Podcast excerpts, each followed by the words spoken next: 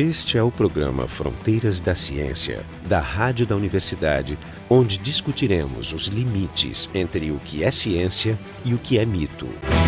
O tema do programa de hoje são os experimentos que estão sendo feitos no grande colisor de Hadrons, que é que, que a gente pode falar como sendo uma das experiências mais extraordinárias que, o, que, o, que os, os, seres humanos estão fazendo hoje em dia, né? É extraordinária pelo menos por três razões que eu consigo imaginar. Uma porque talvez venha revelar características da matéria que, que ainda para nós são teorias, assim, já não tem a comprovação. O segundo ponto é que são experimentos extremamente caros. E o terceiro ponto seria uma houve uma polêmica sobre a, a segurança relacionada com essas com esse tipo de experimento, que talvez fosse um experimento que pudesse pôr em risco a, a própria Terra. Então, para discutir isso hoje aqui, os convidados são o professor Magno Machado, o professor Dmitry Radmichev. Eu estou dizendo só os nomes porque são, somos todos do departamento de física da URGS, o Jefferson Arenzon, professor Jefferson Arenzon, nosso convidado sempre, e eu, Marco Idiarte. Então eu queria começar convidando o Magno a nos, nos explicar um pouquinho o que, que é esse o colisor, o nome do colisor, vamos dizer o nome,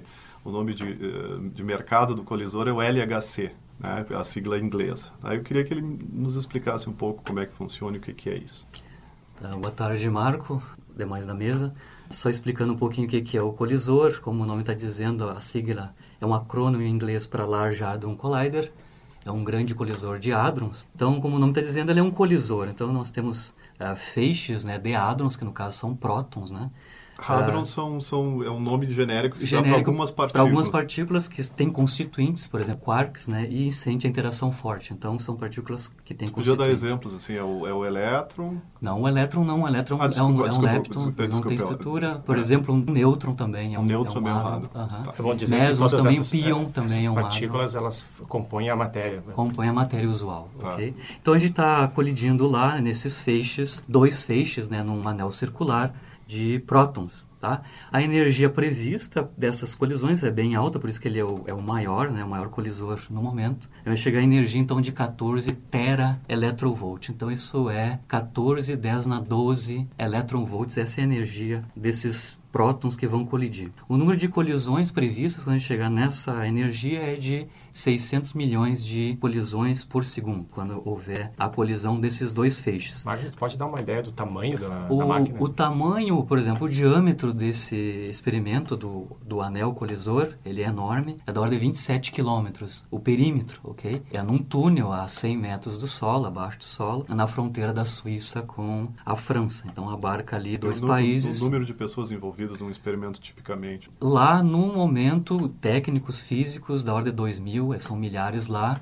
e depois espraiado no mundo a, a questão da análise né, e planejamento. Então, lá, lá no CERN, Mas para fazer funcionar, eu quero fazer um experimento. Qual é o número mínimo de pessoas que eu preciso para fazer funcionar? O, o, número médio nas colaborações são de centenas, 500 ou 400 pessoas nas só, colaborações. Isso só os pesquisadores, né? Sim, fora os técnicos. Fora o suporte técnico, engenharia, né? E, e, e nem todo, todo mundo necessariamente precisa estar fisicamente presente no, não, no não. CERN. Não, várias coisas são feitas online, as conferências são feitas online também, em, em todo lugar do, do mundo. Eu me lembro no, no dia 1 de abril, uma das peças que foram Sim. feitas é que eles tinham uma proposta de transferir o, o colisor, o acelerador, para o metrô de Londres? Sim. Né? aproveitando os túneis já acabados. os túneis já acabados. Inclusive, a, a, o, é um pouco mais barato o, o LHC, porque ele está usando o túnel do LEP, que era um, um, também um collider, né? um acelerador de dois feixes aí sim de elétrons. Eu tinha um E mais e menos, eu tinha um elétron e um prósitron sem estrutura colidindo, só que, é claro, a energia era mais baixa. Mas então toda essa estrutura de engenharia do túnel já estava construída. Então o custo operacional do LHC, na verdade, foi os novos uh, detectores e os novos... É, já que a gente está uh, nessa, né? qual, é o, qual é a ordem de grandeza, consegue dizer? O custo orçado foi de 3 bilhões de euros. Esse é o custo oficial do LHC. Então, houve uma economia da questão de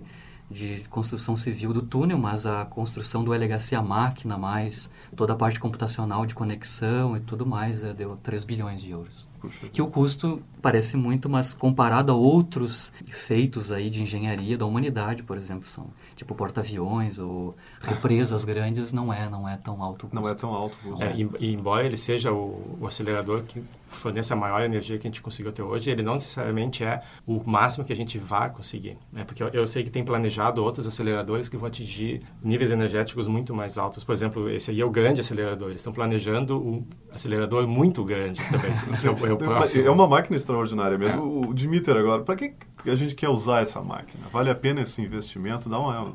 Boa tarde, obrigado pelo convite. Né? Bom, na realidade, eh, como o Magno estava conversando agora há pouco, né?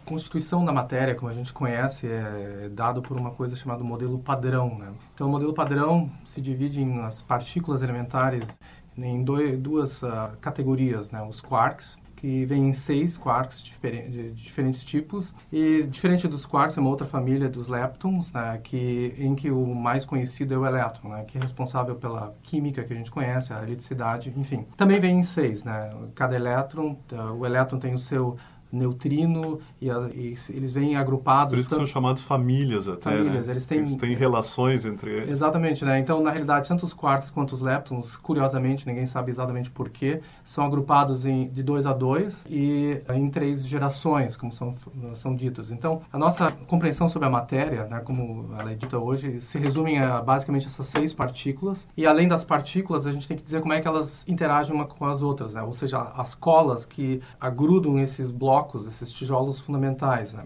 Então, com isso tudo, a gente forma o que se chama de modelo padrão da matéria. Por trás desse modelo padrão tem uma teoria matemática bem complicada, né, que dá suporte e, explica exatamente como tudo isso transcorre. E explica, inclusive, o número delas, né? Exatamente. Eu, eu não sei se eu estou errado, até é. tu me corrige. O modelo padrão, ele, ele fez várias previsões, ele não é um modelo empírico no sentido que se for construído depois das experiências. Ele não, produziu exatamente. previsões, essas previsões foram testadas e achou essas exatamente. partes modelo padrão é, prevê, por exemplo, previu a existência de quarks antes mesmo de, de certos quarks antes mesmo deles serem medidos, né? Tanto é que o último quark, o mais pesado, o quark top, foi medido em 1995, né? E é uma previsão do modelo uma, matemático. Uma previsão da, antiga já do, do, próprio modelo, né? Se pode dizer que, com exceção da, da gravidade, o modelo padrão ele poderia, em princípio, explicar o resto? É Olha, é, na realidade isso ainda não se sabe, né? Quando eu só para colocar um outro aspecto, quando eu estava fazendo meu doutorado, né, na década de 90, não vou entrar em detalhes da data, né? mas, mas uma coisa que se falava muito na época era da nova física. Era uma preocupação que colegas tinham. O que é a nova física? É a física além do modelo padrão.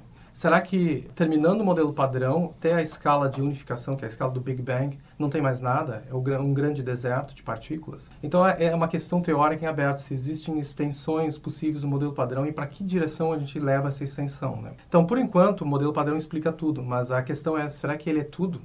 Tá? Está em aberto. Mas então, o que, que faltaria né, para comprovar no modelo padrão é a, é a, seguinte questão. Né? O modelo padrão, como ele é descrito por essa teoria matemática, que tem um, certas características, implica que todas as partículas do modelo padrão não teriam massa. Né? Então, o fato de elas não terem massa é um problema. Um, parece Porque o nosso universo tem massa. Tem massa, né? parece uma, uma previsão bizarra. Né? Então, na década de 60, né, um físico chamado Peter Higgs né, propôs uma coisa que hoje é conhecido como mecanismo de Higgs, para poder é, explicar como é que as, as partículas adquirem massa. Né?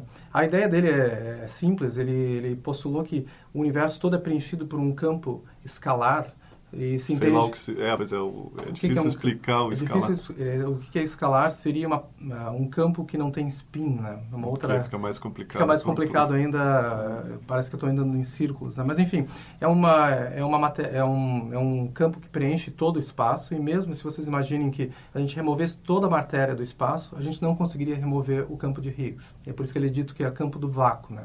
Então, imaginem só, quando ocorreu o Big Bang, não, alguns segundos, alguns picos segundos depois do Big Bang, antes disso o campo de Higgs estava desligado, então todas as partículas, a gente sabe se que pela relatividade que se, a, se uma partícula não tem massa, ela viaja necessariamente à velocidade da luz. Então, eu preciso de alguma maneira fazer essas, essas partículas andarem mais devagar, porque senão eu não conseguiria formar átomos, moléculas, enfim, constituição do próprio universo. Então, depois, picos segundos depois da, da grande explosão, campo de Higgs se, se ligou e fez com que tudo andasse mais devagar. Né?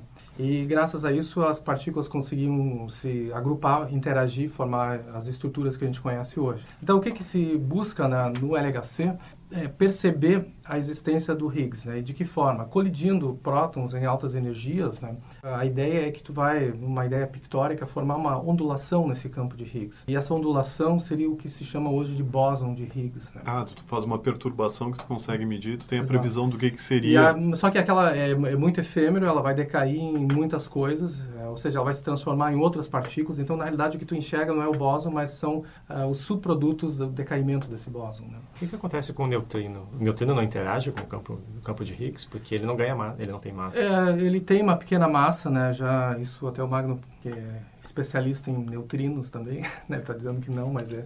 Uh, na realidade, ele tem, ele também está uh, dentro do modelo padrão, ele interage com, com o Higgs também. Né? Esse é o programa Fronteiras da Ciência. A gente está discutindo hoje o, o, grande colisor de hadrons. Eu queria que o ouvinte olhasse o nosso site, que é o frontedaciencia.urgs.br. Como sempre, a gente, depois de cada programa, a gente deixa um, um material lá, quem tiver interessado se aprofundar na leitura. Bom, então o Dimitri estava falando que o, que o que essa experiência no LHC, no colisor, ela tem a, a, a, uma das, das expectativas dela é, é, fechar o modelo padrão, né? Exatamente. O último, a última previsão do modelo seria testada. Eu tenho várias perguntas sobre isso, mas a primeira é e se não der? E se não der, né? Tu podia dizer assim, ah, o, modelo padrão está errado? Ou... Não, é, o modelo padrão está mais do que comprovado em vários outros experimentos, né? Então, talvez esse mecanismo é, tenha uma, uma explicação mais profunda que, que fiquem aberto. Por exemplo, uma das que foi já aventurado, se não existe o Higgs, né, talvez possa existir um, uma coisa que eles chamam de uma, um formado como um, uma coisa chamada condensado de quarks tops, né? ou seja, a própria matéria de quartzo poderia fazer o papel do Higgs, né? E tem outras explicações. Pode né? existir outros mecanismos de direção de massa que não seja o Higgs. O Higgs não é o único. Ah, quer dizer, mecanismo. o modelo padrão ele aceita, ele aceita mais mecanismos. Ele aceita mecanismos. É. Inclusive há vários no mercado. O Higgs é o mais conhecido, mais é, consistente e perene no, no, tempo, mas há outros mecanismos. E não né? pode acontecer, por exemplo, do nível de energia que se atinge com o LHC estar tá abaixo do necessário? Se fosse uma olha, ordem de grandeza a mais? Olha, tem algumas janelas já bem estabelecidas por outros experimentos que eu tenho anotado, né? E na realidade a expectativa é que o Higgs esteja dentro dessa janela do LHC de massa. Então, ou ele está aqui ou, ou, tem algum outro mecanismo. Né? Ah, quer dizer, o, então vai ser quase definitivo. Se continuar, se é. continuar fazendo o experimento e nada acontecer, né? Tem que pensar de novo. Tem que pensar de novo. Se eu faço, se eu, eu, vi que o, ele foi a primeira, ele começou a funcionar o LHC em novembro do ano passado, Isso. né? Isso. Começou em um primeiro RAM começou em 2008, mas houve um problema, né, técnico, ficou 14 meses fechado e voltou a funcionar no dia 20 de novembro do ano passado. Então já temos três RAMs com energias diferentes. O né? que, que é um RAM? RAM é, é uma, rodada é do experimento. É uma rodada do é experimento. Rodada, ah, já tem três. Já, três... Com, já com os níveis não, de energia? Não, não, não. É esse que, aí que está o fim do mundo ainda não chegou, ah. porque ele não chegou nos 14 TeV. Então, no ano passado, no dia 20 de novembro, que eles religaram a máquina depois do concerto, houve dois RAMs, um pequeno, no primeiro momento, de 900 GeV, que não é nada excepcional, porque 900 GeV, por exemplo, no Tevatron, a gente tem... O que, que é o Tevatron? Um, Tevatron é outro acelerador de, de próton-antipróton nos Estados Unidos, no Fermilab. Em Chicago. Em Chicago. Chicago. E lá o, a energia de antimassa, de próton-antipróton, collider, né, é de 2 TeV. Então, 900 GeV não é nada, tá. nada comparado ao, ao, ao Tevatron. Mas depois houve um RAM com energia maior de 2.36, aí já passou o Tevatron. Então, ele pode-se dizer então que agora sim o LHC é o, é o, maior sim, oficial novos. com a maior energia. E no momento, no dia 30 de março, foi feito um terceiro RAM. E nesse terceiro RAM foi chegado na energia de 7 TeV, que é a metade do previsto. Então, em algum momento, nos próximos meses, deve ter o próximo RAM, sei lá, daqui a seis seis meses para chegar na energia do 14 TeV, que é o comissionado, que é o planejado. Tá, uma vez que tu faz o experimento, por exemplo, eu fiz o experimento em setembro, sei lá, hoje. É, é hoje que eu tenho o resultado? Não, não. Fica tomando dados durante horas ou pode ser até semanas isso. E como eu disse, cada segundo são 600 milhões de, de, de, colisões.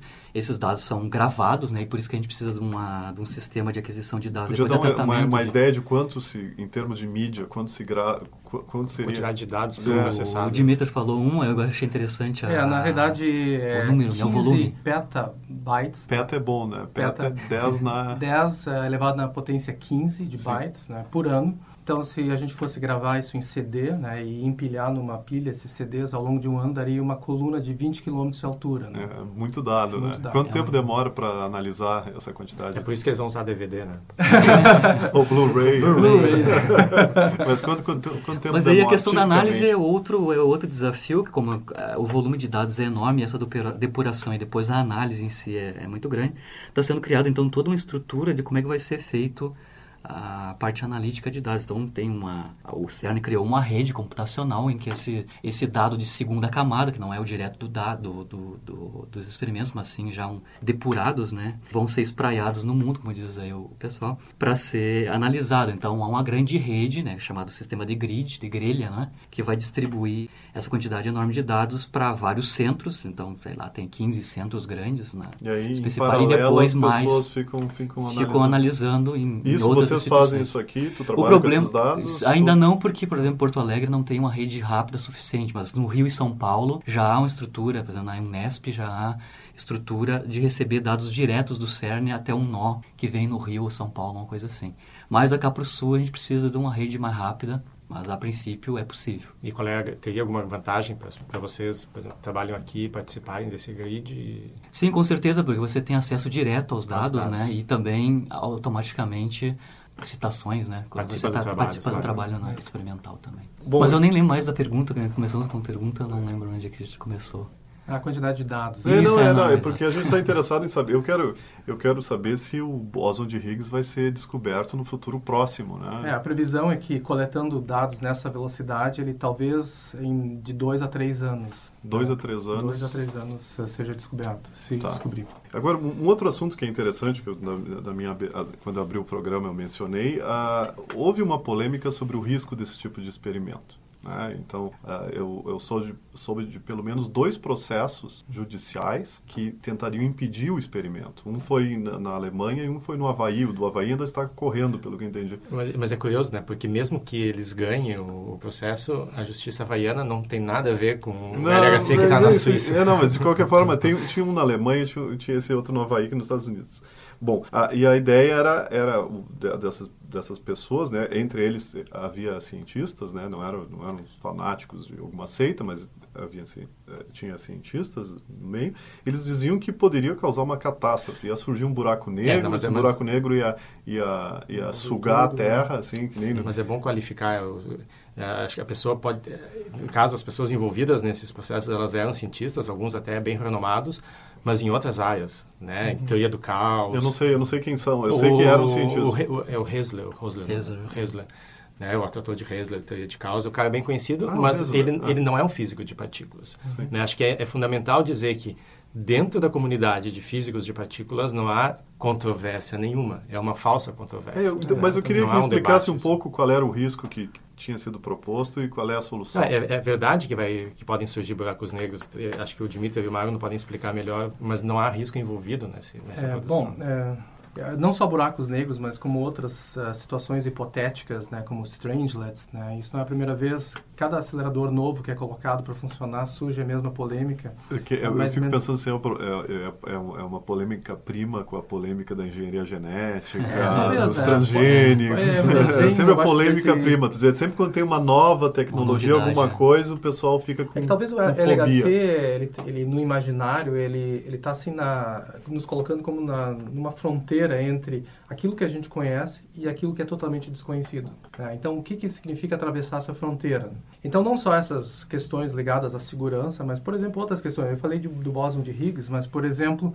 é, uma das questões que o LHC profundas, né, que ele vai tentar responder, é por que, que existe matéria em maior quantidade do que antimatéria no universo. Então, a ideia é que se lá no, no, na origem dos tempos, né, no Big Bang, elas foram criadas em iguais quantidades, por que, que uma prevalece em relação à outra? Se... Mas a gente pode dizer que não tem uma galáxia mais adiante lá que é toda de antimatéria, que está separada da matéria por vácuo e não é assim. Se lá valer modelo padrão, não, né? É, pois é, é exatamente. não, eu não seria. Não é, sei, explica. A ideia é que se, por exemplo, eles, é, no Big Bang surgissem em iguais proporções, o universo seria todo de radiação hoje em dia. Tudo teria se aniquilado, nem chegaria a formar o universo. Ah, a estabilidade do universo depe Depende depende, da da, falta de balanço. Mas não, não poderia ser simplesmente uma questão de, de não homogeneidade, ter, ter bolsões. Isso, isso que eu pensei, que vai demorar se milhões, se fosse bilhões de... homogêneo, mas... Bom, é uma, é uma ideia, né? Mas, ah, mas por exemplo, a, a ideia corrente é que existe uma simetria básica da natureza que é violada. Eu até vou dar um nome, é uma violação de CP, né? Já foi medida e graças a, a- a essa assime- assimetria criaria, a, quebra, melhor, essa violação de simetria criaria a assimetria entre matéria e antimatéria. Já foi verificada em, em sistemas que têm cáons, que têm quarks S. Já foi verificada recentemente num outro laboratório, Bell e, e o Babar, em 2006, que a mesma coisa acontece com mesons mais pesados, que têm quarks charmosos. E o LHC, então, como ele vai Quarks charmosos, o ouvinte preste atenção, ele não quer dizer que o cara está na É moda. bonito, é bonito. É, bonito. É um nome... É um nome que se dá porque se tem que achar nomes para dar. né? É, exatamente. né? Então agora no LHC como vão ser produzidos quarks do tipo bottom, né? Então a mesma a mesma coisa pode acontecer aqui. Então a medida da assimetria entre matéria e antimatéria é uma coisa central que vai ser medida no LHC, num dos experimentos chamados LHC-B. E uma coisa interessante uh, a dizer que nessas duas uh, dois meses de, de rodagem do LHC um modelo padrão está surgindo, né? Então as partículas que eles estão enxergando confirma com uma É, facilidade o que Ah, é outros outros aceleradores tinham dificuldade de medir. Mas vamos, vamos voltar ao risco Vamos aqui. voltar isso. Voltar. Vamos falar mais do risco. Sim, também. sim. O risco é mínimo porque, na teoria, o, a, a taxa de evaporação, se existir esses micro buracos negros, são micro, né? É não porque eles são- propõem que eles- apareçam. Que eu, eu, eu que não entendo nada do assunto, eu imaginaria surgimento de um buraco negro, e aí lá da minha física de graduação. Eu, eu aprendi que o buraco negro suga tudo. Aí eu, eu pensaria assim: bom, ele começa pequeno, mas como ele suga tudo, ele cresce, cresce, cresce e Sim, come sim, tudo. sim. É, mas Mas a, o buraco negro, no é caso, é aí, escala do elétron. o né? buraco negro aí, ele é quântico, não é o gravitacional que a gente conhece, né? É um outro tipo de É um buraco. outro tipo de buraco Então, negro, é um aquela- mini buraco negro, que é a- o, a- o raio desse buraco negro é, é da escala lá dos tamanho do próton, né? E, a, e há, é, inclusive, a, a, a famosa evaporação do buraco negro. Ou seja, ele tem uma chance dele desaparecer. Desaparecer, ele, eva- ele evapora e a taxa de evaporação é muito alta. Então, esses buracos negros, se existirem, a taxa de evaporação é de 10 na menos 26 segundos. Então, é quase evaporação É um- automática. Tá. Terminou. Deixa eu perguntar, na- a, a gente tem todo o tempo né, partículas chegando com uma energia muito alta na- no topo da atmosfera da Exatamente. Terra, né, os chamados raios cósmicos. E essa energia pode ser, inclusive, milhões de vezes maior do que a energia que o LHC.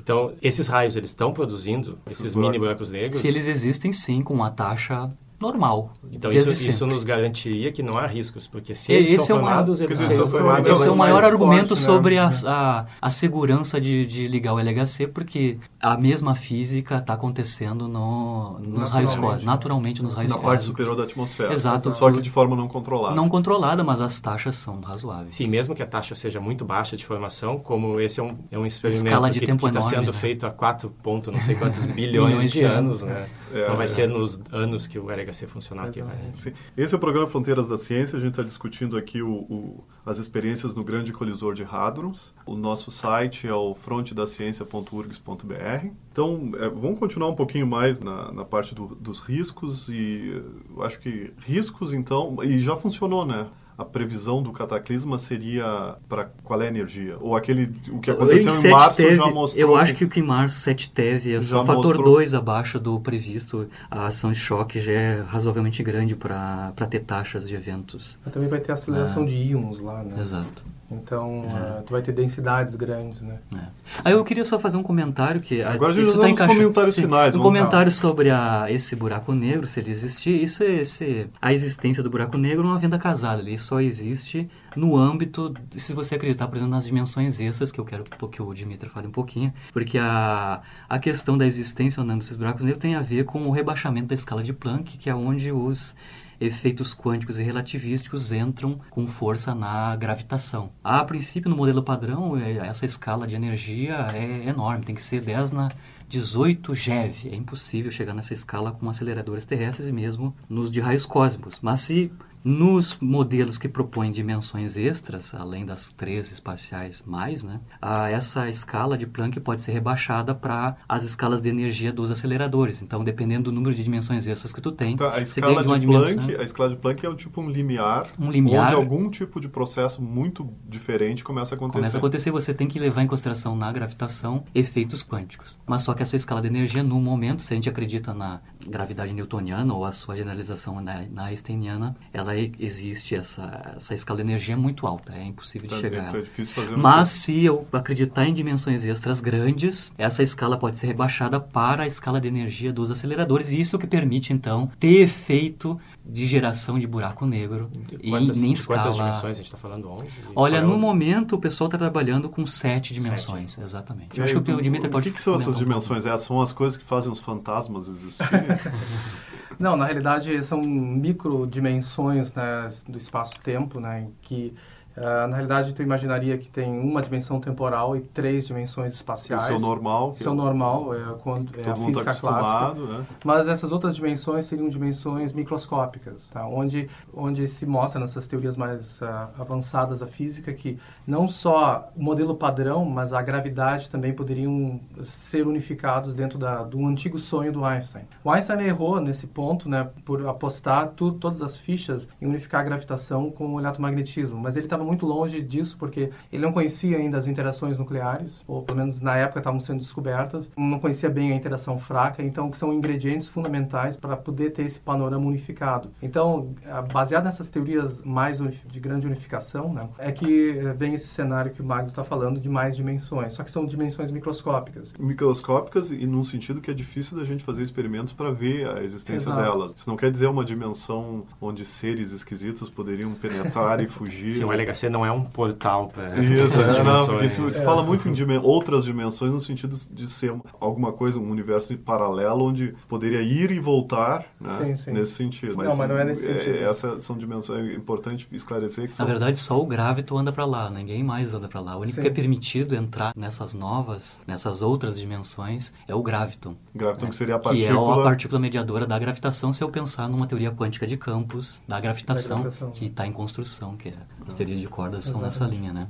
Não, só para dizer que, eh, embora a gente fique falando né, em termos simples de- dessas coisas, existem eh, teorias bastante pesadas, matematicamente falando. Não, É, mesmo o que a aqui, gente eu, fala eu tô, é tô uma sentindo nesse programa que me- mesmo aqui é difícil a gente manter o- a linguagem sempre no nível do... Leiga, né? Do, do leigo, né? Porque volta e meia tu tem que usar um termo que, que ele tem um que significado aí para mais, explicar mais o termo técnico. você tem que Sim. abrir um- uma, uma janela para só para explicar aquele Isso, um termo. programa inteiro só para explicar o Mas termo. então, só resumindo, o, o LHC também não está só testando o modelo padrão, confirmando o modelo padrão, mas também ele está abrindo toda uma janela aí de testes de testerias além do modelo padrão, que são dimensões extras, cordas, a supersimetria, que a gente não falou aqui, mas Exato, é. a gente tem a questão da supersimetria que também é testada. Então, essa maneira de testar a teoria de cordas, porque uma das críticas que sempre se faz à teoria de cordas é que ela não, não seria testável. Ela É, não seria nem mesmo Na realidade, errada. ela. é, tudo bem, então não testa diretamente a teoria de cordas, porque as previsões é, envolvem outras, dimens, é, o- outras escalas, mas na realidade,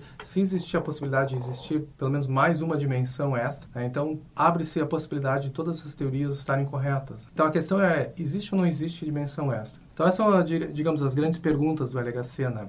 que ele vai tentar resolver. Existe o Higgs? Existe ou não existe? Existe violação de CP, ou seja, que dá origem à assimetria entre matéria e antimatéria. Existe, existem dimensões extras. Existe uma outra coisa que a gente não falou. Existem ah, outras formas de matéria desconhecida que hoje em dia ganham o nome genérico de matéria escura. Ah, existe ou não sim, existe? sim, né? Então, é uma, uma lista bem grande que está deixando a comunidade extremamente ah, contente, né? E, e, e aí, claro que, a, que nós, a gente transita entre a física e a filosofia, porque a gente sente esse limiar de, de ruptura, talvez, de um paradigma, né?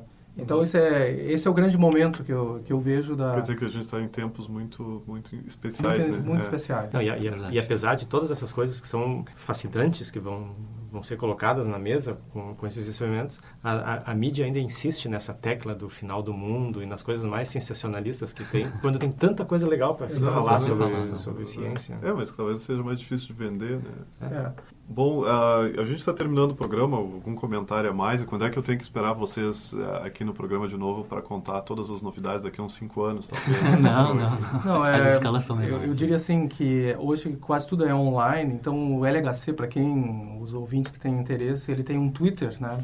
Que você pode acompanhar dia a dia o que está acontecendo e a emoção dos físicos quando descobrem alguma coisa nova é ah, genial, genial. A gente vai botar no site, então a gente vai botar no front da ciência.urgs.br o endereço do, do Twitter, do, do Twitter dele. Ou seja, sigam o LHC. Sigam o LHC. Sigam o CERN. Não, já pensou se aparece no tweet deles lá uma coisa assim, o mundo está acabando. aqui, aqui já acabou. aqui já acabou, espere a onda de Tchau, eu já me mandei, né?